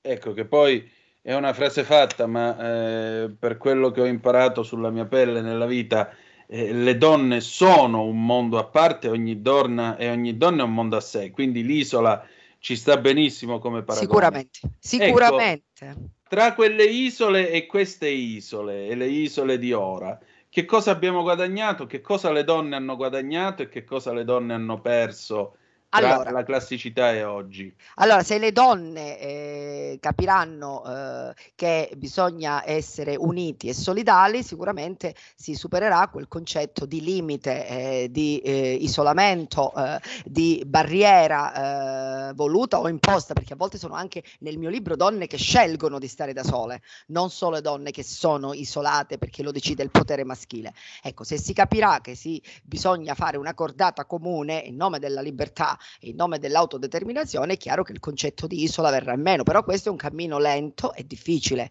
come d'altronde noi sappiamo il cammino eh, della donna è il cammino dell'uomo, il cammino dell'umanità, non è che la, donna qua è isola e sta da sola, la donna all'interno di un contesto abitato con l'uomo, eh, insieme all'uomo, per l'uomo, perché bisogna eh, considerarle come, eh, possiamo dire, Aristotele degli animali sociali, non animali politici, le donne nell'antichità, ma animali sociali, sì, animale voglio dire che in greco antico e anche in latino riprendendo il greco tozon, no? Tozon animal vuol dire essere vivente. Sì. Quindi sono animali sociali, sono esseri viventi che eh, nell'antichità sono state eh, diciamo, eh, messe eh, diciamo, in disparte e, o alcune hanno dovuto per poter affermare la loro indipendenza autoisolarsi. Prendiamo per esempio le Amazzoni. No? Le Mm. Amazzoni greche sono donne ritagliate eh, dalla civiltà, cioè è un, è un ritaglio di una società, è, una, è un, mm, come dire, un tassello di una società femminile modellata in un certo modo che sta ai margini della civiltà, quella eh, classicamente intesa. Se queste donne vogliono essere libere, devono autoescludersi, oppure le donne di Lemno, di cui ci parla il grande poeta ehm, Apollonio Rodio nelle Argonautiche, anche queste donne, poiché hanno ucciso i mariti, non vi sto a raccontare tutto il mito, è un mito Certo. truculento e sanguinario perché dovete leggere il libro, ma anche loro per avere la libertà, per essere ehm, emancipate, tra virgolette, un concetto un po' labile nell'antichità o comunque diverso dal nostro, ma per, per poter autodeterminarsi e decidere come vivere, devono scegliere l'esclusione dalla società, devono stare da sole. È chiaro che io depreco questo concetto e, ehm, e lo voglio anche, come dire, confrontare con il presente, perché è, è sbagliato sia che sia un isolamento imposto, sia che sia un isolamento voluto. E ma ci sono ancora queste forme di isolamento e di devianza, anche perché quel- questo libro eh, è anche un'in- un'indagine sulla devianza del mondo femminile e non solo, fa riflettere questo. Esatto, perché tra l'altro è una carrellata, una pinacoteca di donne dell'antichità. Ecco, tra eh, queste, quale- quali possono essere più vicine a noi e ai tempi in cui viviamo? Perché eh, ci si può isolare per scelta, ci si può isolare perché eh, si viene condannati dalla società e questo mi porta anche a ragionare al femminicidio, mi porta a ragionare agli abusi che le donne subiscono oggi e che subivano già tra l'altro nella È vero, è vero, sì. classica. Sì, infatti sono donne escluse perché eh, non bisogna arrivare all'omicidio della donna per dire che è una tragedia questa, è già una tragedia che la donna venga abbandonata, piantata in asso, come per esempio la, la- la- la più famosa di tutte, Arianna, che è piantata sull'isola di Nasso, quindi l'espressione piantata in asso viene proprio dal mito greco dell'Arianna abbandonata. Ecco, questo- questa è una cosa eh, che eh, mette l'uomo davanti a uno specchio, chi chi sono io per escludere questa donna dal mio cammino? Perché non possiamo camminare insieme dopo aver ricevuto dei benefici? Quindi si tratta anche di interrogarsi sul rapporto uomo-donna, perché nel libro viene anche trattato questo, nel passato, ma anche riflettendo sul presente. Oppure, chi è l'imperatore Augusto per escludere eh, la figlia eh, dalla casa imperiale, dalla corte appunto dei Giulio Claudi, solo perché Giulia era una scapestrata? Chi lo dice che la soluzione migliore sia l'esclusione, come un tempo magari era rinchiudere in un manicomio una donna? Chi lo dice che questa è la medicina giusta? Interroghiamoci anche su questo e cerchiamo di capire come la società antica abbia risposto e come la società antica risponda oggi, perché il libro dovrebbe eh, eh, finire con tre puntini sospensivi. I tre puntini sospensivi alludono proprio alla riflessione sul presente che andrebbe fatta, ma quella non tocca a me, toccherebbe ai sociologi di oggi, toccherebbe agli antropologi del mondo moderno. Il libro eh, mi riguarda eh, fin tanto che io, appunto, eh, come professionista dell'antichità, vado a sondare tra le fonti che ho studiato quelle che ritengo essere più suscettibili di una riflessione. Sicuramente il mito omerico, ecco, sicuramente il mondo del- dell'Odissea, soprattutto ho scelto questo perché è un mondo più femminilizzato rispetto al mondo dell'Iliade. Eh, ma dai miti si insegna tanto. Io penso che il mito sia valido sempre, sia universale proprio per questo, perché è un simbolo di una condizione universale dell'uomo e della donna. Sono miti non, non da accantonare in un angolo, ma sono miti da riprendere, su cui potrebbero parlare psicologi, psichiatri, appunto antropologi, tutti coloro che studiano le scienze umane. Sì, anche perché voglio dire, nel mito greco la donna non è mai una comprimaria, è quasi No, sempre no, una protagonista. Assolutamente, come pure nella tragedia greca, solo che dobbiamo tra le righe, tra i meandri, cioè tra i rivoli di, queste- di questi miti, leggere il sottotesto no? che questi miti portano, perché non è solo la narrazione affabulatoria, ma sotto c'è sicuramente un messaggio che va letto in una certa chiave. Ecco, io cerco di addentrarmi in questo messaggio e di mandare dei segnali eh, che possano far riflettere anche sulla situazione odierna della donna, ma non solo della donna, perché io non sono una femminista, della donna e dell'uomo del- all'interno di un consesso sociale in cui l'uno non può escludere l'altro, sempre in nome della libertà e dell'autodeterminazione che eh, umanamente deve appartenere ad entrambi. Solo che questi miti e queste storie di cui io narro, anche storie vere, eh, storie vere, perché ho studiato anche Svetonio, Tacito, l'istoria augusta eh, e tutto quello che, che riguarda appunto la storia dei romani dell'epoca che, che va dai Giulio Claudio in poi.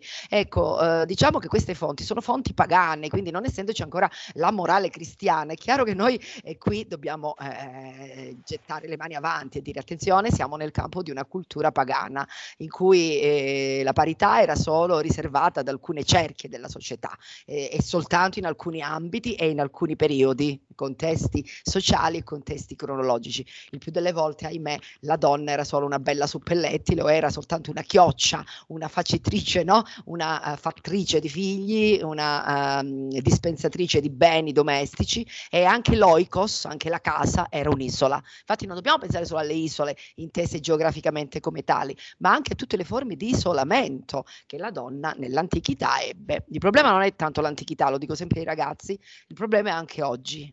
Perché non dobbiamo Sì. chiedere troppo agli antichi quando abbiamo ancora oggi eh, delle sacche di resistenza molto, molto, molto presenti nella società, anche quella più civilmente e più prog- e in maniera più progredita intesa.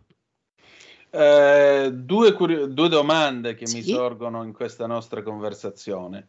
La prima, eh, qualche tempo fa si parlava della figura, sembrerà profana la domanda, ma non lo è. Eh, si parlava della figura di Moana Pozzi a quasi Ah, sì. 30 anni dalla sua morte. Io ho sempre pensato a Moana Pozzi, il suo rapporto con il potere, eh, l'uso del sesso che ha fatto Esatto. e così via, eh, come a una Spasia moderna. Ma infatti nel mio libro si parla. L'emancipazione passa anche attraverso il sesso, come nel caso di Aspasia? Allora, l'emancipazione non possiamo mai dare questo messaggio, eh, mai, mai dalla mia bocca uscirà fuori, però va conosciuto, cioè la divulgazione ti impone anche di parlare di figure femminili con le quali noi non concordiamo, ma questa è una questione di oggettività e anche Certo. permettetemi di onestà intellettuale da parte di chi scrive un libro così che è un saggio anche storico. Eh, sì, effettivamente eh, le etere greche, queste sono le cosiddette compagne, dando un valore particolare a questa parola compagna, eh, perché se è maschile va bene, le Tairos, compagno, ok, compagno d'arme, compagno di simposio, compagno di bevute, compagno di politica, compagno di giochi ed ha una valenza positiva. Quando passiamo al femminile, le parole greche, le parole antiche si caricano di una valenza diversa, quindi la cosiddetta compagna che diventa let- letera è compagna di letto, è compagna di avventure galanti, di avventure erotiche eh, e poche riescono a Cioè, sollevarsi. Aspasia aveva, Aspasia aveva che Pericle e Moana Cioè, aveva Craxi. Sicuramente. Però la storia si eh, ripete. si ripete, ecco perché dicevo che, che c'è questa, questa valenza universale eh, di questi miti, di queste storie, di queste leggende, di tutto questo che, che è il, e che poi è il patrimonio che io vado a divulgare nel libro, un patrimonio orale ma anche un patrimonio di storie vere che vengono anche dalla cronaca. Ce ne parlano per esempio i grandi storici Tucidide, che non si sofferma più di tanto, e soprattutto Plutarco, che eh, in una, nella vita proprio di Pericle dedica tutto un, diciamo, un medaglione, un cameo alla famosissima Spasia. Ora eh, sì, effettivamente si può benissimo avvicinare a Moana e a tutte le altre donne che eh, hanno, si, so, eh, si sono eh, come dire, prostrate al potere, eh, tutte le donne che eh, vanno a, dire, a intrattenere piacevolmente, abbiamo capito in che senso, gli uomini, gli uomini che detengono il potere. Ed è sempre a servimento questo, è sempre una mm, mancanza di libertà da parte della donna, è una finta libertà. Ora va tanto quella fiction su, su Moana, è giusto che venga conosciuta, ma mai, mai idolatrata una persona, una persona così, come io non vado a idolatrare mai un'etera greca, anzi dico che erano donne allo sbando, donne al bivio, donne che il più delle volte dovevano scegliere quella, quella strada perché erano prigioniere di guerra, venivano deportate in un paese cosiddetto civile, la Grecia, per esempio la polis ateniese del V secolo, e, e, e l'etera proveniva per lo più dall'Oriente, era schiava di guerra e diciamo che il destino per loro era molto difficile, il più delle volte era un mestiere che dovevano fare. Quindi noi oggi possiamo anche scegliere, noi donne abbiamo la possibilità di scegliere, quindi eh, eh, noi non abbiamo strade assolutamente imposte, il più delle volte, no? Il più delle volte se non siamo ecco, socialmente fragili, noi possiamo scegliere. È chiaro che se la donna è socialmente fragile sarà sempre preda di queste, di queste devianze e di queste storie terribili che vanno comunque raccontate dall'antichità ad oggi. Sì, il parallelo mi piace tantissimo tra Spassi e Moana e, e sarà oggetto anche di una lezione riflessiva che faremo con i ragazzi. Eh, io ammetto che eh, ho sviluppato questo pensiero proprio al liceo, negli anni del liceo, certo. proprio que- perché io avevo 14 anni quando lei è morta e facevo il liceo. Infatti mi è sempre balenato questo paragone. Ma eh, un'altra cosa che vorrei chiedere è questa. C'era anche Sandra Milo, anche l'attrice Sandra Milo ha fatto sì. parte della corte eh, di, sì. di, di Bettino Crack. Ania Pieroni, sì, insomma diciamo che non Era una, diciamo, una corte gaudente, e, mh, mm, ma nessuno va a criticare le scelte di ognuno di noi, eh, si tratta di scelte libere, sono donne che scelgono, da parte mia non uscirà mai fuori questo messaggio, ognuno faccia della sua vita quello che vuole. Certo. Nell'antichità purtroppo, interrogandoci, il più delle volte queste donne non avevano altre scelte che poter, eh, poter scampare, eh, potersela, come dire, eh, giocare la vita se non in questo senso. E venivano anche schiavizzate, perché più delle volte erano schiave, ecco, un po' come le tratte delle nere, no? Eh, certo. Eh, eh, più delle volte era così, non c'era possibilità di, di uscire fuori da quel giro, perché c'erano comunque gli imprenditori, i famosi lenoni, no? Che troviamo nella commedia di Plauto, che erano imprenditori di, di, di questi giri di prostitute e di etere. Anzi, a Spazio ce l'ha fatta ad essere in tutto questo senso, in tutto, tutto questo, eh, quello che stiamo dicendo, in tutto questo entourage, eh, per Icleo a essere una donna potente perché è riuscita con la sua intelligenza, questo forse è il messaggio positivo che possiamo dare, l'unico, con la sua cultura, col fatto che conosceva la filosofia, veniva da Mileto, quindi era una donna che è imbevuta di quella cultura ionica, filosofica, aveva buone conoscenze anche nell'arte della retorica, al punto da ammaliare uno come Socrate, eh, quindi già lei era superiore rispetto alle tante, eh, troppe donne anonime che non ce l'hanno fatta, che sono rimaste eh, così vittime insomma della, eh, della società eh, ed erano tutte le, le etere anonime. Ecco, questa riflessione fa capire che l'etera era anche un esempio di solitudine femminile, no? donna, di donna messa ai confini di quella che noi chiamiamo la civiltà. E infatti parlando di isole, le isole quasi sempre bastano a loro stesse queste donne di questa pinacoteca riescono a stare bene da sole con se stesse? Ma direi che eh, nella storia no, le donne vere, nella storia per esempio tutte le donne che sono state esiliate su vere isole, l'isola di Ventotene, la, l'antica Pandataria, l'isola delle Tremiti, l'isola di Capri, quindi fate pure un piccolo tour turistico nel Mediterraneo, non mi voglio spingere troppo lontano, rimaniamo pro- proprio a casa nostra, no, non erano affatto felici, infatti si, si, si danno la morte, muoiono di inedia oppure vengono suppliziate pensiamo per esempio alla consorte di Nerone, Ottavia, viene suppliziata, alla fine le aprono le vene, perché questa donna non muore in nessun modo ed era anche una donna che non voleva darsi la morte, a differenza di altre donne eh, che invece la morte se la sono data perché poi per loro era un disonore eh, rimanere in quella condizione, la, per esempio la figlia di, di, Augusto Giulia oppure le varie Agrippina, ecco, parliamo un po' anche di questa storia che va, eh, va tanto anche nelle fiction, c'è una fiction che sta sbancando, domina, no? dove si parla dell'imperatrice eh, Livia, Livia Drusilla. Ecco, io eh, colmo un deficit che nei libri di scuola non c'è. Con questo libro eh, noi vediamo il, la storia anche dal punto di vista femminile e ci addentriamo nei meandri oscuri della storia romana, quella che sui libri di scuola, ripeto, non sarà mai trattata, se non un trafiletto, se non qualche brano di versione che troviamo appunto nei vari autori come Tacito oppure Svetoni oppure altri biografi dell'istoria augusta. Ecco, sondare questa storia delle donne non è che significa parlare delle donne, significa parlare proprio della società, della società Certo. reale, della società reale che eh, deve fare i conti con la donna. Eh, Eh, che- Quale di queste donne ha sentito più vicina? Allora, eh, eh, siamo, siamo quasi in chiusura. Sì, chiudiamo. Stranamente quelle del mito. Dici perché stranamente è la professoressa, la storia, ma perché quella del, del mito è, è una storia più soffice, no? Eh, perché è una storia fabulosa, è una, come dire, una nebulosa di latte e miele, la chiamo il mito io. C'è l'elemento patetico, l'elemento, a volte si sfiora anche la tragedia, però c'è anche l'affabulazione che è un mondo ovattato. Eh, pur nel, nel dolore sono sempre figure belle, immaggi- che ci fanno immaginare, che ci fanno sognare, quindi a me piace tanto la fabulazione, lo sapete che io sono anche una riscopritrice di miti locali, ho riscoperto per esempio il mito della ninfa scrimbia, Sì. che fa sì piangere perché la ninfa piange, però ci fa anche, ci fa anche sognare e sperare in un mondo nuovo, volendo dare anche un'idea ottimistica, quindi mi piace molto il, il mito delle donne del- odissiache e su tutte sapete che mi piace tanto, quella che io chiamo una tenera Lolita, che è una donna, una donnina proprio, una eh, giovanissima, una core, no? Nausicaa. Mi piace tanto il mondo di Nausicaa perché è la ragazzina che vorrebbe evadere dal suo cosmo, che è l'isola di Scheria, l'isola dei Feaci, e che vede nello straniero venuto dal mare che lei accoglie, profugo, che lei accoglie, vede in questo uomo eh, affascinante, che è pieno di storie da raccontare, di un vissuto particolare, appunto lui è Odisseo, cioè Ulisse, vede eh, e sogna anche un, um, un possibile spasimante, vede in lui un avventuriero e vorrebbe quasi evadere da questo mondo, ma purtroppo anche per lei l'isola è la sua vita, eh, Scheria, l'isola di- dei Feaci è Nausicaa e Nausicaa è l'isola dei Feaci e da lì non si emancipa. Però per un po' la nostra Nausicaa ha fatto questo volo pindarico. Sì, a volte ci sono questi amori che vengono sognati per evasione. È vero. Ultima domanda. Eh, ma le isole sono anche fonte di evasione, no? Sono viste anche Come no? così nella letteratura e nel pensiero occidentale. Allora, un'ultima domanda, intanto ringraziandola del suo tempo e della sua disponibilità. Assolutamente, sono io che ringrazio te e tutti voi che mi ascoltate. Adesso lei chiude il collegamento, si alza e esce di casa. Qual è la prima di queste donne che le piacerebbe incontrare per raccontarle la sua giornata?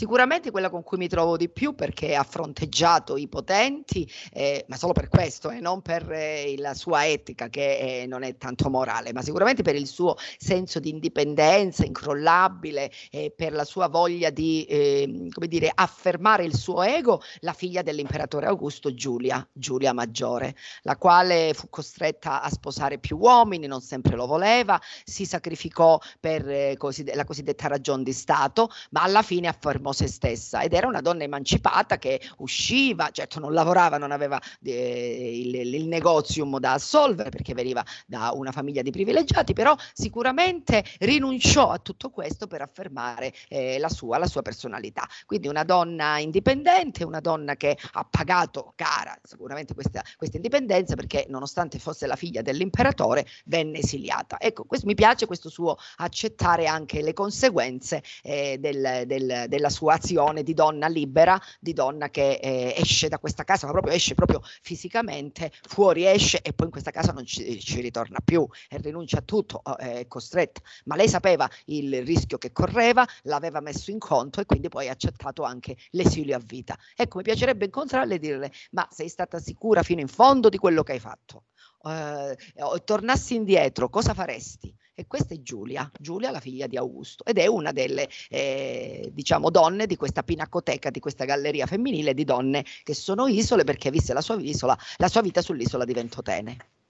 Quando andate a Ventotene pensate che c'erano queste donne della corte augustea lì eh, che sono state esiliate. E allora, Titti Preta, Le donne sono isole, riflessioni sulle solitudini femminili in età classica, eccolo qua per l'editore Meligrana, dove lo possiamo trovare? Allora, le, si può trovare tranquillamente eh, cliccando eh, su, sul motore di ricerca perché l'editore sarà ben felice di spedirne alcune copie. Se poi lo volete autografato potete chiederlo tranquillamente a me e poi si troverà nella mia città, nelle varie librerie. Una prossima presentazione, lo posso già dire, è il 18 ottobre alla libreria Mondadori, la Mondadori di Vibo su Corso Vittorio Emanuele. Faremo questa bella presentazione che è il lancio dell'opera. Molto bene, grazie. Grazie a tutti, grazie Antonino e un saluto. Avete ascoltato Zoom, il drive time in mezzo ai fatti.